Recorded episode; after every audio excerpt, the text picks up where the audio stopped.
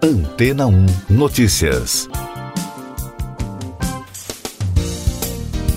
Bom dia! A agência reguladora Comissão Nacional de Informática e Liberdades da França multou o Google em 100 milhões de euros e a Amazon em 35 milhões de euros por incluírem cookies publicitários nos computadores dos internautas sem aviso prévio.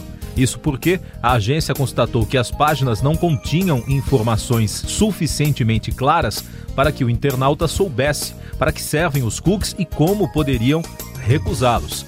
Esses tipos de dados permitem que as empresas possam exibir propagandas personalizadas aos usuários. Além das multas, a comissão determinou que as empresas modifiquem os avisos de informação em um prazo de até três meses, com multa de 100 mil euros para cada dia de atraso após o fim do prazo. Na avaliação dos analistas, as práticas das empresas atentam contra a vida privada dos internautas em sua rotina digital, pois permitem coletar informações sobre as pessoas sem o consentimento do internauta para depois impor publicidade personalizada. Por fim, a comissão alegou a gravidade das infrações e o impacto dos sites na população francesa. E daqui a pouco você vai ouvir no podcast Antena ou Notícias. Anvisa aprova regras para uso emergencial de vacinas contra a Covid-19. Brasil registra alta nas médias móveis de mortes e de casos por coronavírus. Butantan inicia a produção da vacina Coronavac. A Agência Nacional de Vigilância Sanitária aprovou na quinta-feira, em decisão unânime da diretoria colegiada, as regras para autorização temporária de uso emergencial de vacinas contra a Covid-19. Com a aprovação da medida, as farmacêuticas podem fazer agora esse pedido de emergência. Quatro grupos realizam testes de fase 3 no Brasil: Pfizer, Oxford, Johnson e Sinovac. O Brasil registrou na quinta-feira, pelo segundo dia consecutivo, o maior número de mortes e de casos diários de Covid-19 em 21 estados e no Distrito Federal desde 13 de agosto, com 53.453 infecções em 24 horas. Com isso, o total de casos já chega a mais de 6 milhões e 700 mil diagnósticos, de acordo com dados do Ministério da Saúde. De quarta para quinta foram contabilizadas mais de 836 mortes pelo novo coronavírus. O total de óbitos é de 178.995. O Instituto Butantan iniciou a produção da vacina Coronavac contra a Covid-19 em parceria com o laboratório chinês Sinovac. A fábrica deverá produzir gradativamente até um milhão de doses por dia. A vacina está na terceira fase de testes, em que a eficácia precisa ser comprovada antes da liberação pela Agência Nacional de Vigilância Sanitária. Até o momento, 11 estados negociam a compra da vacina. Essas e outras notícias você ouve aqui na Antena 1. Oferecimento Água Rocha Branca. Eu sou João Carlos Santana e você está ouvindo o podcast Antena ou Notícias. A Câmara aprovou na quinta-feira o texto base do projeto de regulamentação do Fundeb, o Fundo de Manutenção e Desenvolvimento da Educação Básica. Os parlamentares incluíram a possibilidade de repasse do fundo para escolas privadas sem fins lucrativos, como as ligadas a igrejas nos ensinos médio e fundamental, em até 10% do total de vagas ofertadas. O texto agora seguirá para o Senado.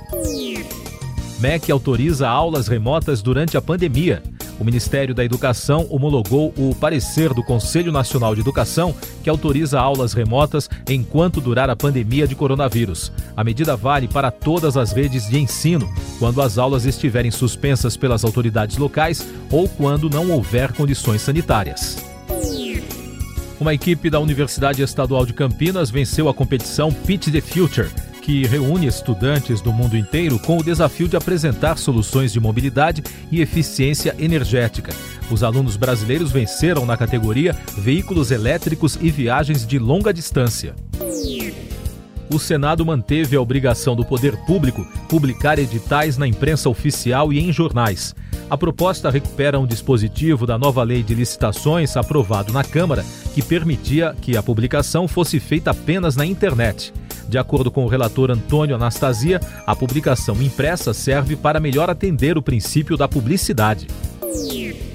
A articulação dos povos indígenas do Brasil apresentou uma ação no Supremo Tribunal Federal contra a lei que permite a presença de missões religiosas em áreas de índios isolados durante a pandemia.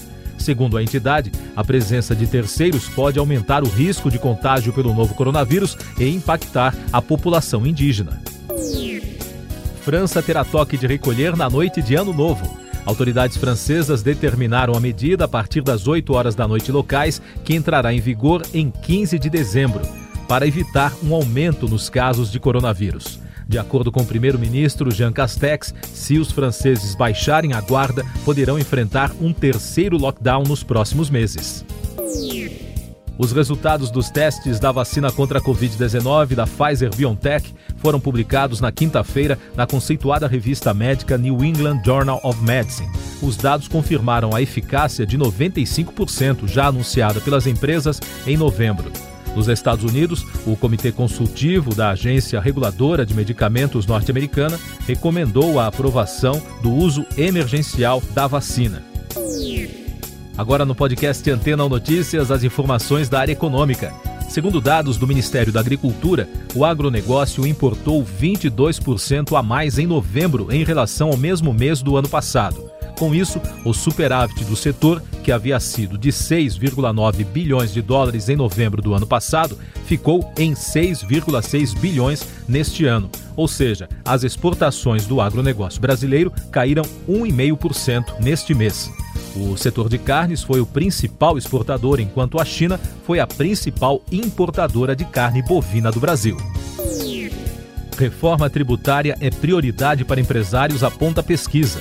Um levantamento da consultoria Deloitte com 663 companhias que faturam 1 trilhão e 200 bilhões de reais apontou que a reforma é a prioridade para os empresários brasileiros na agenda do Congresso em 2021. Segundo o levantamento, 98% dos entrevistados apontaram que a discussão é a mais importante. O Banco Central Europeu vai injetar cerca de 500 bilhões de euros, algo em torno de 606 bilhões de dólares, no programa de emergência de compra de títulos, enquanto manteve inalteradas as taxas de juros na tentativa de impulsionar a economia em meio à segunda fase da pandemia de coronavírus. O anúncio fez o euro subir na quinta-feira em relação ao dólar e no Brasil o euro chegou a ser negociado a R$ 6,10. Empresas de ônibus vão ajudar aéreas no transporte de vacinas da Covid-19. A Associação Brasileira de Empresas de Transporte Terrestre de Passageiros vai oferecer apoio gratuito à companhia aérea Azul no transporte de vacinas contra a Covid-19 pelo Brasil. Segundo a Abrat, a ideia é ampliar o atendimento para as cidades mais afastadas dos aeroportos. O plano de logística deverá ser definido pelas autoridades de saúde, disse a entidade. A Prefeitura do Rio anunciou medidas para conter a pandemia do novo coronavírus. Serão suspensas áreas de lazer e também o estacionamento na orla nos finais de semana e feriados.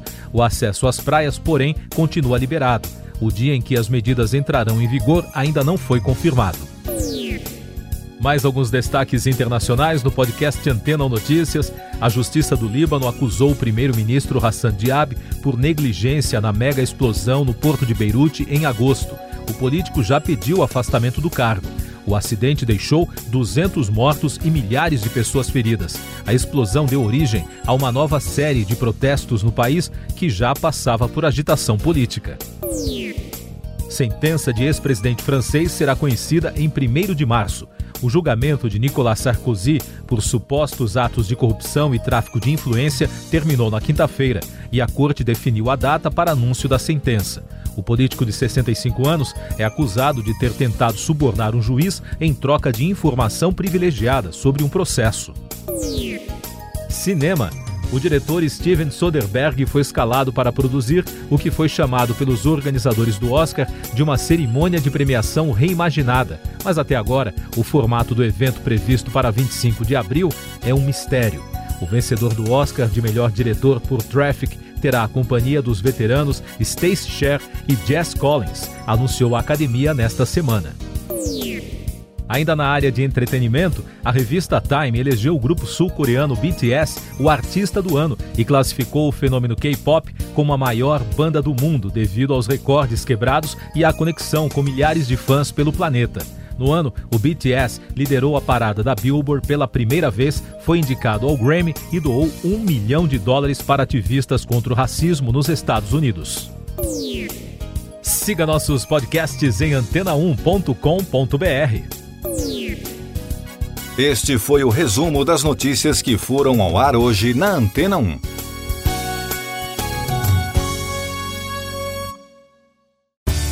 Depois de tanto conteúdo legal, que tal se hidratar com água rocha branca?